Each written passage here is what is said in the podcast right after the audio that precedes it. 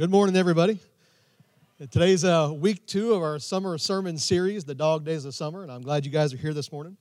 Um, today being 4th of July and Independence Day, um, it actually takes me back to about 13 to 14 years ago. It's somewhere in there. I was a, a youth pastor at a church in Arkansas, and a lighthouse church in Warren, Arkansas. And uh, when you live that far south, um, there's some things that you really learn to hate. Um, you learn to hate the heat, um, you learn to hate the humidity, and there in the town I lived in, they had these things they called them water bugs. Uh, basically, they looked like cockroaches, except they're like three inches long, and these things were everywhere. Like you could you could live in a sealed box with no air coming in, and these things would find a way to get in your house. It was crazy. And I, I can remember times where I'd be sitting there watching TV, and these things flew, and I can remember like them flying and landing on me while I was sitting there watching. If you watch Marvel movies, when you watch the Hulk, and he has these impulses to smash everything I can relate to how he feels because when you're sitting there watching TV and that lands on you, you just want to tear the house down. You're like, I just, that's done. I just don't want to do this anymore. So, and one of the other really cool things about Arkansas, though, because those are some of the things you don't like. Some of the things you really like are the people down there were awesome. And what the probably the best part about being Arkansas is you could buy real fireworks there. Here in Virginia, you can't buy real fireworks, but down there in Arkansas, you can buy the good stuff. And at, the, at my church down there, literally less than a mile down the road, they set up a fireworks stand.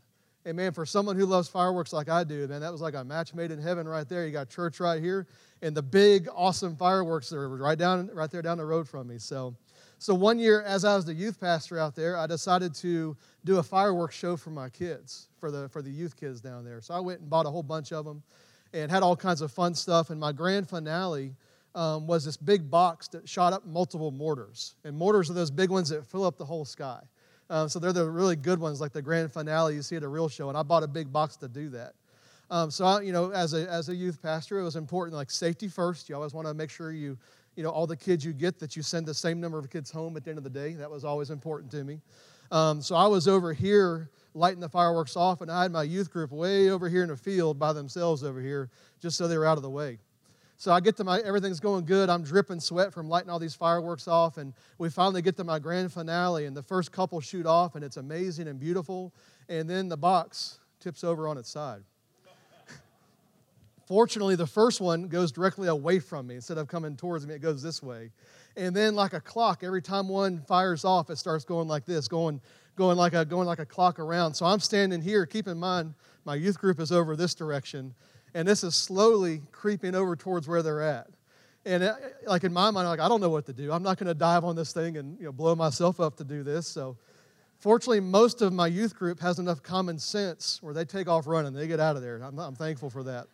But the problem was, one of my kids in the youth group was in a wheelchair, and in the moment of panic, nobody thought about her. So basically, they're all gone, and she's sitting over here completely by herself as these fireworks are getting closer and closer to her.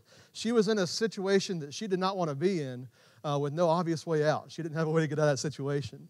And when we're in the middle of the dog days of summer, like we are right now, um, it can feel like that sometimes. It can feel like sometimes that we're stuck with no obvious way out of where we're at. And in case you guys are stressing, she was fine. The fireworks weren't around her. And I still text her at least a couple times a year to remind her about that. We have a good laugh about that. So, but anyways, today I, w- I want to help you get out of that. I want to help you get out of that mindset of feeling like, man, I'm stuck here and I can't get out of this. And I want to encourage you to get back to living the dream. That's the title of my message this morning is Living the Dream. Um, it's so easy at this point in the year, especially, to just relax, to just kind of take it easy and just kind of take whatever comes along. You know, we're thinking about vacation, we're thinking about fun things with our family, and that's important. We need that. We need to have that time where we recharge our batteries and do that. Um, but it's not a time to back off the reason while we're here. It's not the time to neglect the purpose of on our life that God's put on our lives. Uh, we can't afford to put our life in cruise control. We always have to be focused on what God's called us to do, even in these times when we're relaxing and enjoying the season. Uh, that's just a dangerous place to be. In, in Proverbs 29, in verse 18, it says, If people can't see what God is doing, so when you're stuck in cruise control, it's really hard to see what God's doing. It's, it's easy to lose sight of where you're headed. Am I the only one here who's ever been trying to drive somewhere and your mind's on so much that you realize you drive by your exit without even noticing? Has anyone else ever done that or just me?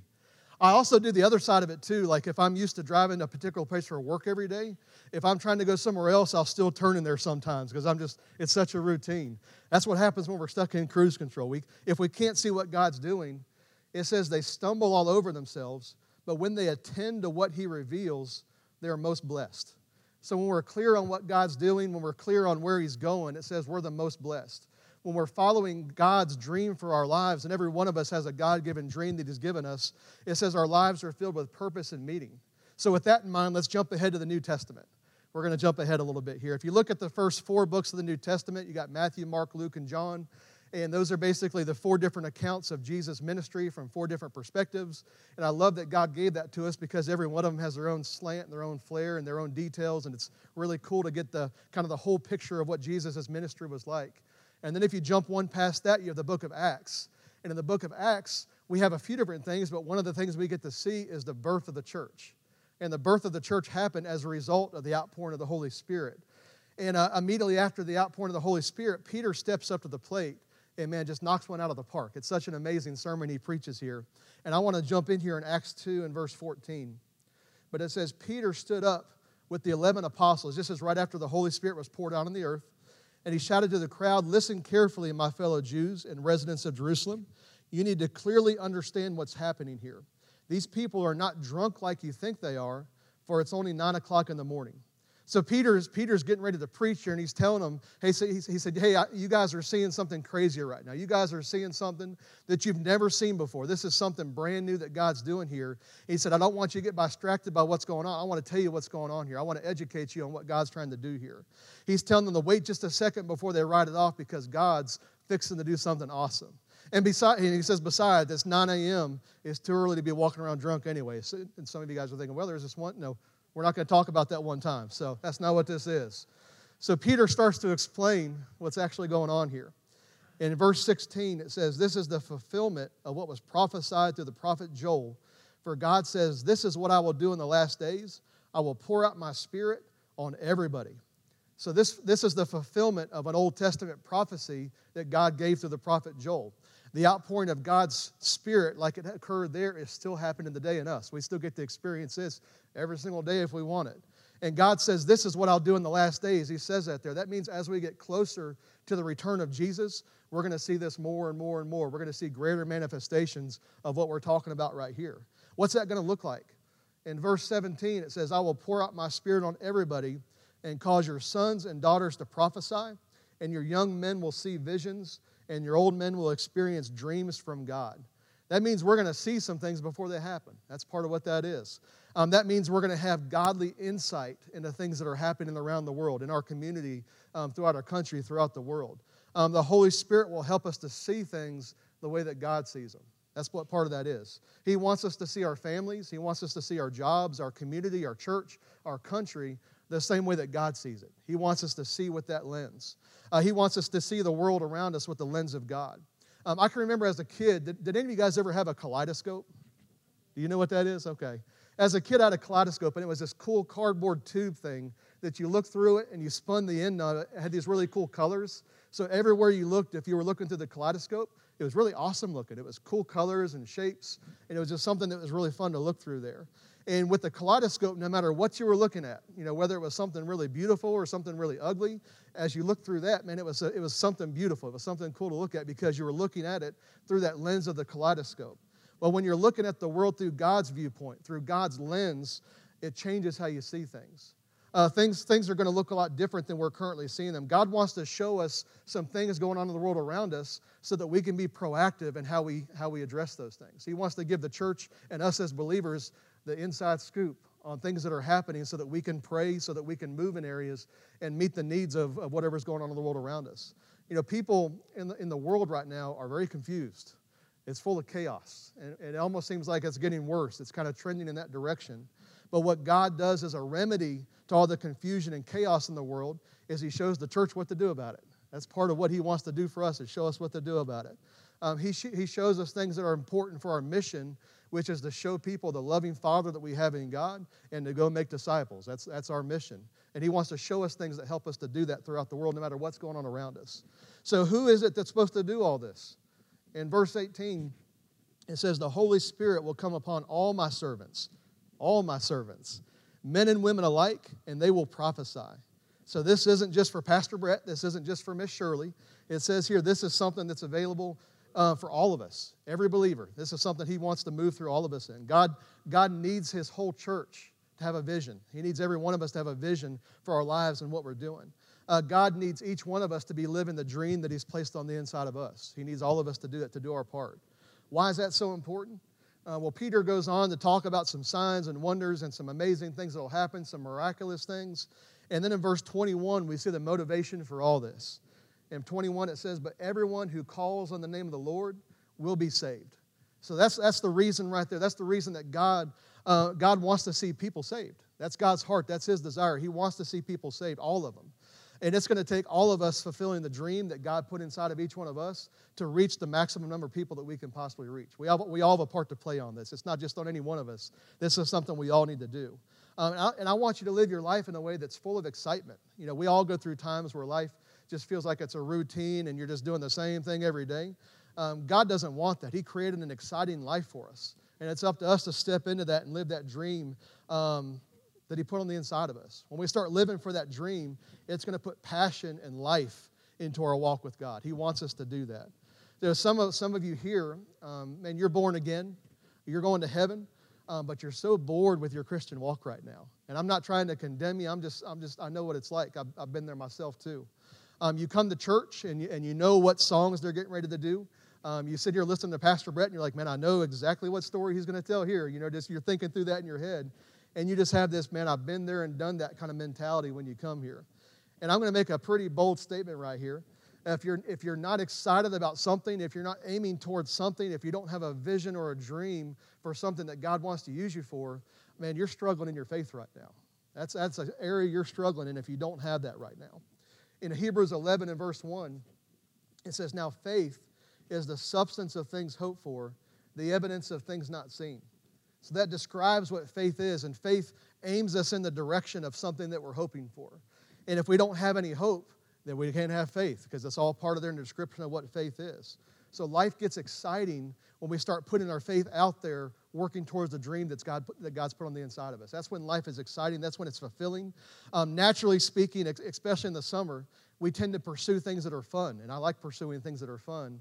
But if you spend all your time pursuing things that you consider fun, those aren't always things that are fulfilling. You know, you can fill your life up with fun things and it's fun in the moment, but then when that's over with, you're like, man, I still feel like something's missing there. It's not fulfilling. But when you're pursuing God's dream, man, that's something that's going to be fulfilling. And it's going to be fun too as you're pursuing what God has for you. Uh, we need to be pursuing some things with our faith um, that in the natural have zero chance of happening. That's the kind of stuff we need to be going after. In, in Ephesians 3 and verse 20, it says, Never doubt God's mighty power to work in you and accomplish all this. So, all this starts with trusting God, trusting God that He's able to help you accomplish whatever the dream is that's on the inside of you. That's where it starts.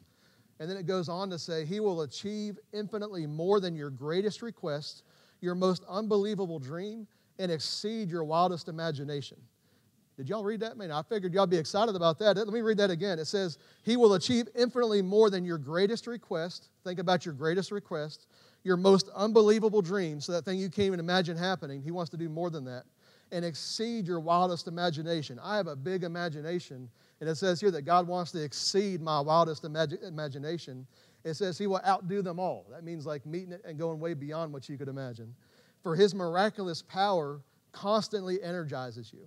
So we have a God that wants to do that for us. We have a God who loves us enough and wants to see us be such a world changer that he wants to do this through this.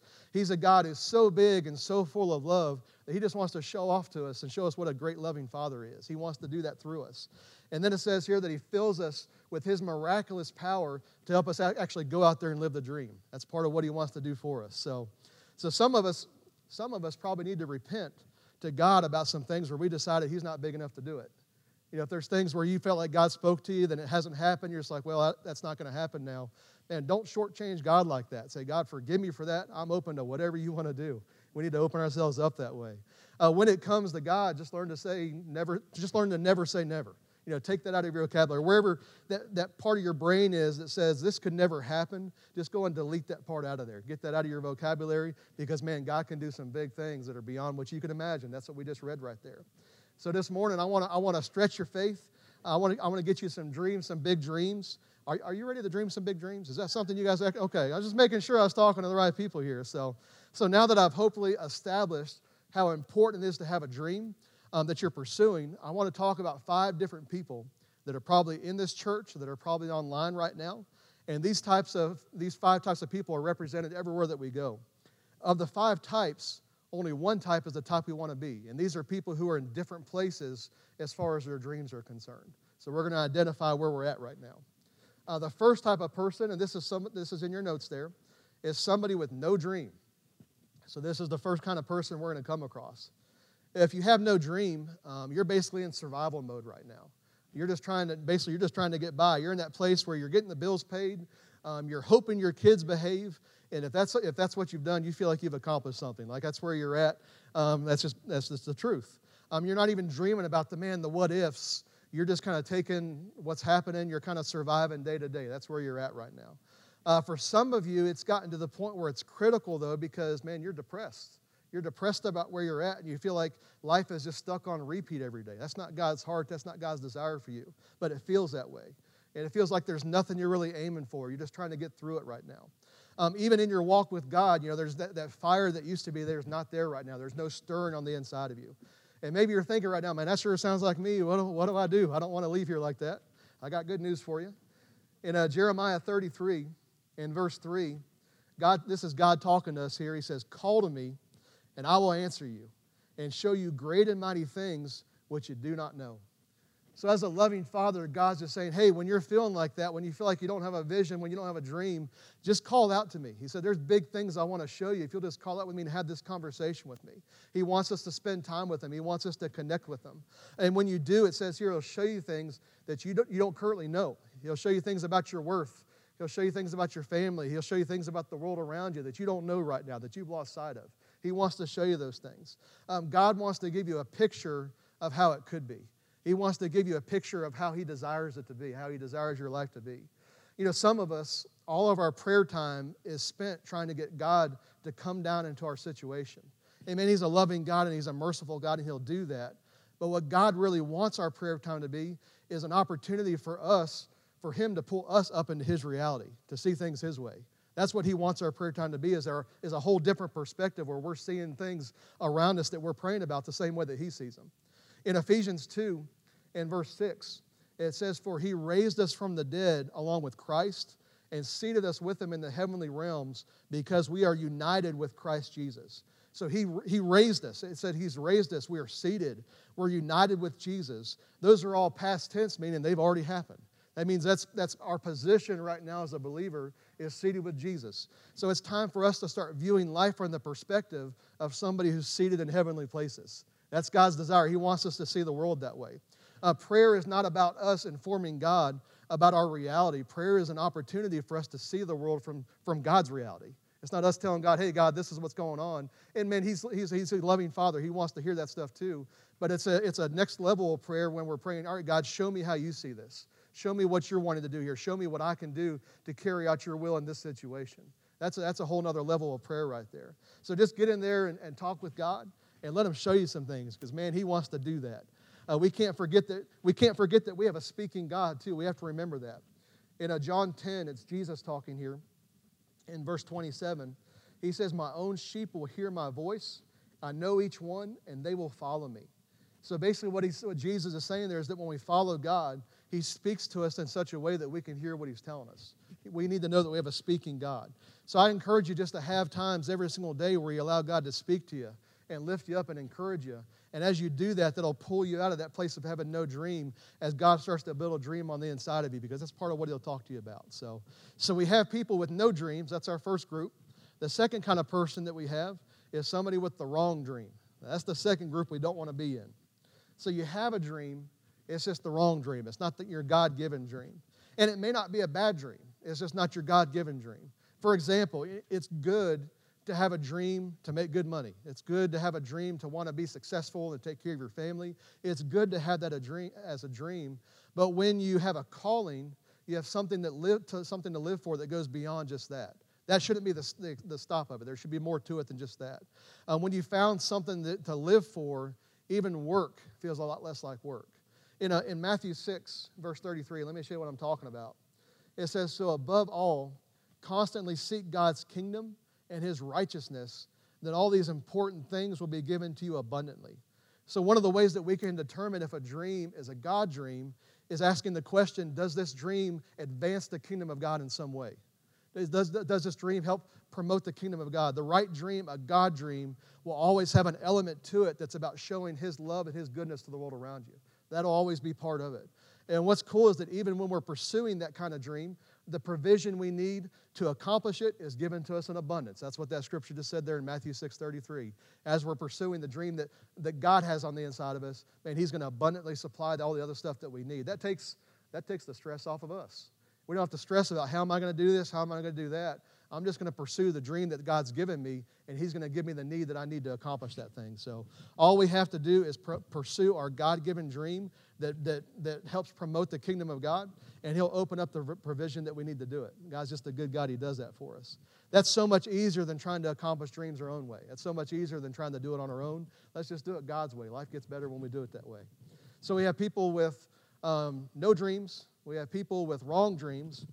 The third type of person that we have is a person with a dying dream. So you have a dream, and it may even be a God dream, um, but it's just barely flickering right now. You know, it, it's on its way out. You're, you, you've, been, you've burned with something in the past before. You know that God spoke to you, uh, but that fire's been on the way out. That fire's been burning out. And it probably died out because it didn't happen when you thought it should happen. That's what happens to a lot of people. You believe for God for something, you hear from God about it, you hear a promise from God, and it doesn't happen on the timeline you were expecting, and you just start to kind of let that dream go. Like, well, maybe I didn't hear God after all. Well, that's, that's, that's who we're talking about right now. You may even feel like, well, man, I, I don't think God's even paying attention to me anymore. Like, you know, here he is, he made these awesome promises and nothing's happened, so God must not even be noticing who I am anymore. That's, that's how we start to feel. And I think if, I think if we're being honest, at some point, most of us have probably experienced this in our lives. You know, this is, if you're here right now, don't be embarrassed, don't be ashamed. We've probably all been there at some point. Even, even in ministry, um, we can work so hard at times that we lose sight of why we're working. You know, it can be it can get easy to get sucked into that trap. We're just so busy constantly that we lose sight of the motivation of, of what we're actually doing here. And it remind and, and the, the the the trap in that is when we're we have this dream from God and it's not happening when we think it should happen, the trap is that we start to try to figure out how to do it our own way. A lot of times we say, well, what can I do to make this happen? And we see that illustrated in the story of Abraham. And I know most of us know the, know, most of us know the story of Abraham, uh, but Abraham and his wife were unable to have children for many, many years. They tried for years and it never happened. And yet they had this promise from God. You know, God literally called Abraham a father of many nations. You know, it's got to be really hard to constantly hear people calling you a father of many nations when you don't have any kids. You know, it's hard to make that connection in your brain, I, I, I imagine.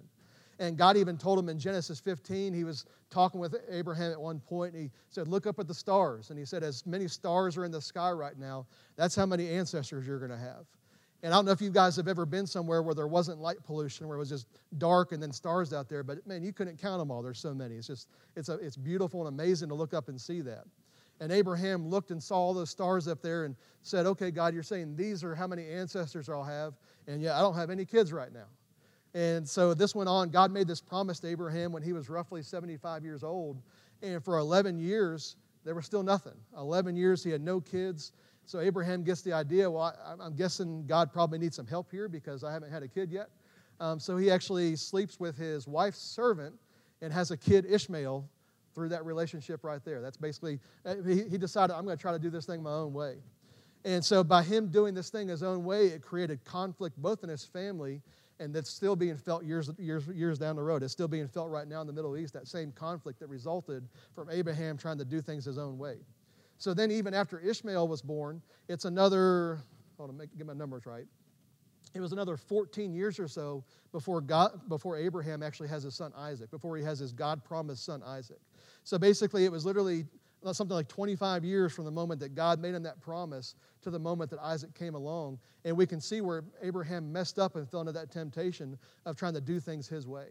And it's the same way for us too. If, we, if our timing our timing isn't always God's timing. We need to recognize that God has a timing to things.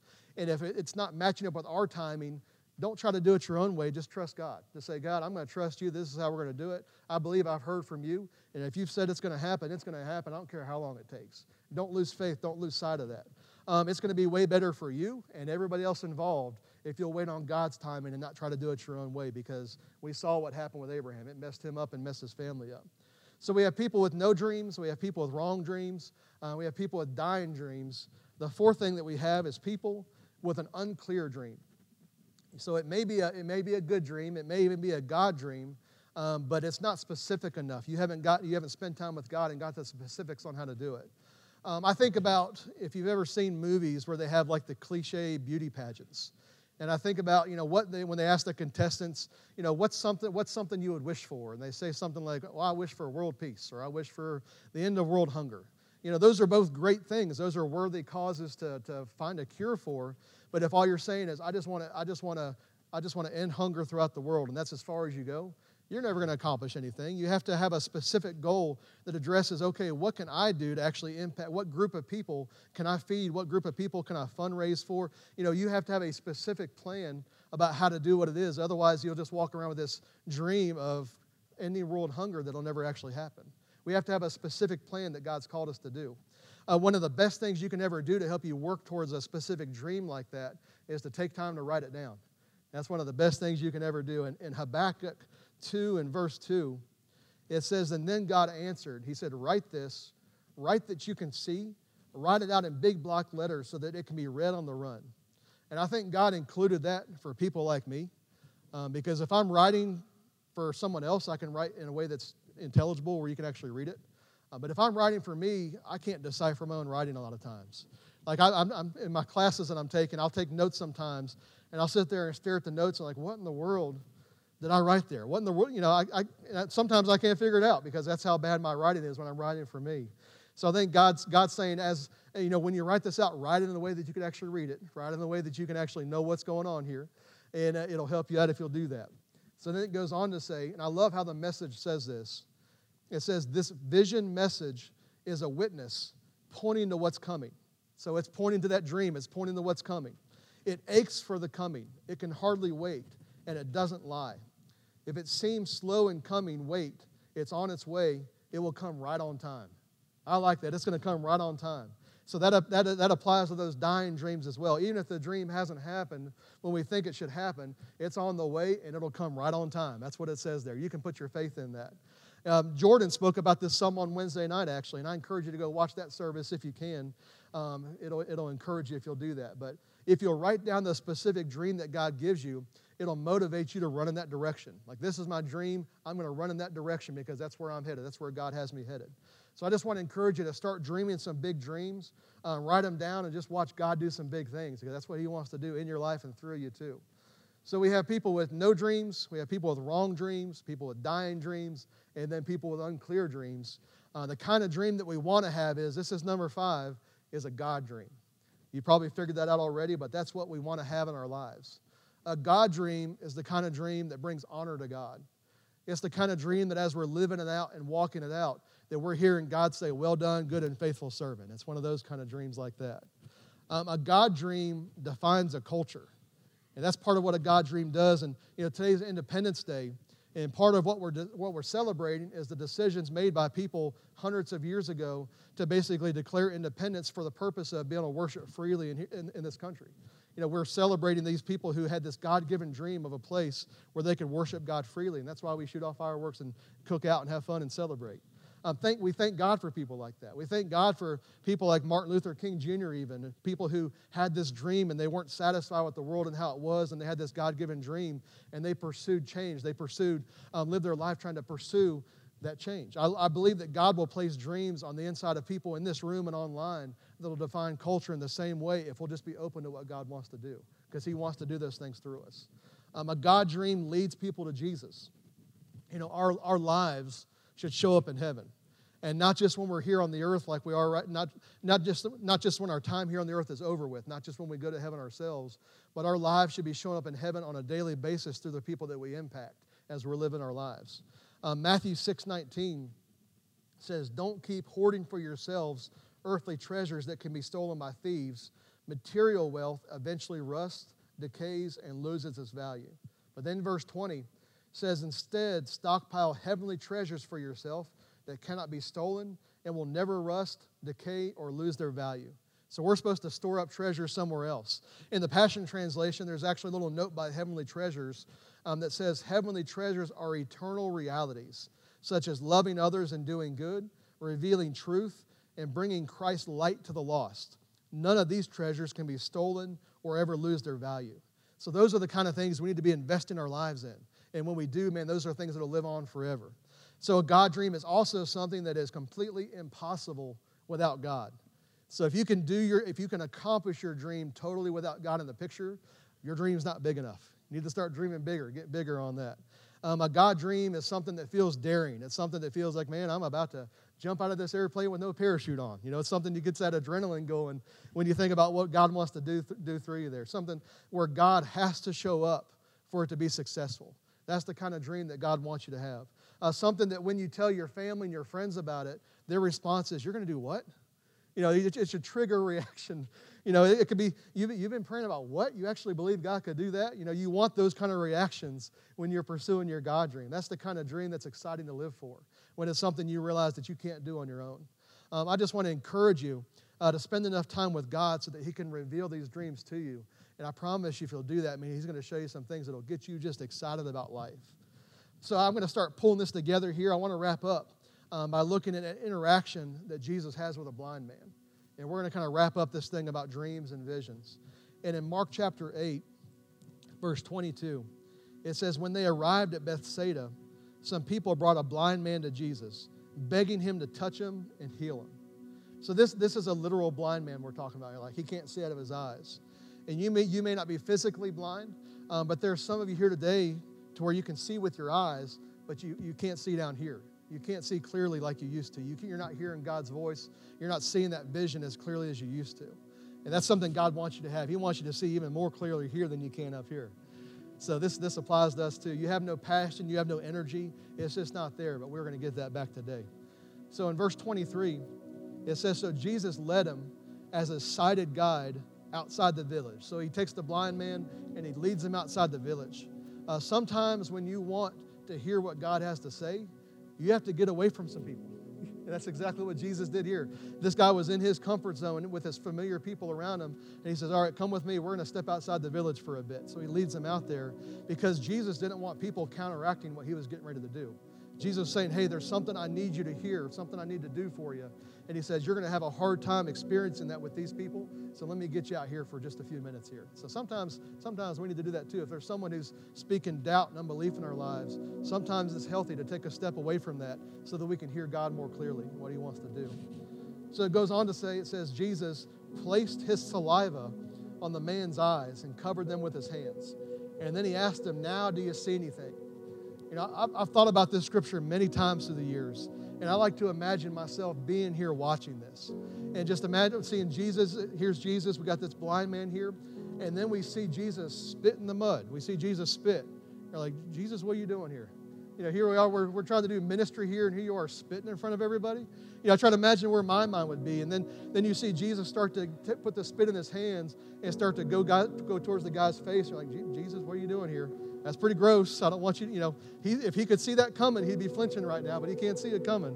So, so sometimes, sometimes God wants to do some things in a way that are different than how we expect them to be done. And in fact, that most of the time, he wants to do things in a way that's different. So even when something shocking like this happens, this was God's will to do it this way. So, verse 24, the man, so Jesus, you know, spit, put it in his eyes, and it says, uh, he said, okay, how are you doing? And the man says, Yes. He said, My sight is coming back. I'm beginning to see people, but they look like trees, walking trees. So if this, if this man had always been blind, how would he know what trees look like? And I think the most obvious answer is at some point he could probably see. At some point he could probably see and lost his eyesight. And you might be here today and you might be someone who at one point you were on fire for God. At one point, you could see God's dream and God's vision clearly. Um, you used to have these God dreams, but you lost your sight. It started to fade away. You're not seeing it as clearly as you used to. It's not totally gone. You just have tree sight right now. You can kind of see glimpses of what it used to be. And tree sight's better than being blind, um, but it's not as good as it could be. It's not God's perfect will for you. Um, there's more than where you're at right now. God has more for you than where you're at right now. He wants to show you more. In verse 25, it says, Jesus put his hands over the man's eyes a second time and made him look up. The man opened his eyes wide and he could see everything perfectly. His eyesight was completely restored. So after laying hands on him a second time, his eyesight was completely restored. He could see perfectly, 2020 or whatever perfect vision is. God's God, God is the God of giving you a fresh touch when you need it, just like He did with this guy right here. Some of you experience God's presence and God's vision, but you need that again, man. He wants to give it to you. Um, God gave it, bef- gave it to you before, and He'll give it to you again. That's part of who He is. He spoke to you before. He wants to speak to you again. He wants to speak to you constantly. Uh, God wants you to see yourself. He wants you to see your family. He wants you to see our, our church and our community around us. He wants you to see it clearly, just like He sees it. That's His desire. He wants that. In fact, let me, let me pray for you guys before we move on right here. So let me pray for you guys. So, Father, just ask you to help us to see clearly this morning. Every, everybody in this building, everybody online, uh, help us to see clearly. I, I just ask you to restore your prophecy, restore your vision, uh, restore your dreams to those who have lost sight, Father. Help us to see those things clearly again. Uh, God, I just ask you to move and stir in every single person in here. Create a, a bring life and passion uh, back into our relationship with you, Father. We just ask you for that right now in Jesus' name. Amen. So God has an awesome dream for you. So the first step, the first step towards living the dream that God has for your life is accepting the incredible sacrifice that God's made for you. That's the first step in living this life that we're talking about. You know, if you don't know it or you've, you've forgotten about it, Jesus um, died a horrible death on a cross and rose again on the third day to pay the price for all our sin. To pay, he sacrificed himself to pay the price for our sin. Also, that we could have a relationship with the God who loves us so much to give us these amazing dreams. And also that we can know that our destiny is in heaven one day. If you've never accepted that awesome sacrifice that Jesus made for you, if you've never entered into a close and personal relationship with Jesus, but you'd like to do that, I'm going to ask everyone to bow your head and close your eyes for just a moment because I want you to look at your heart.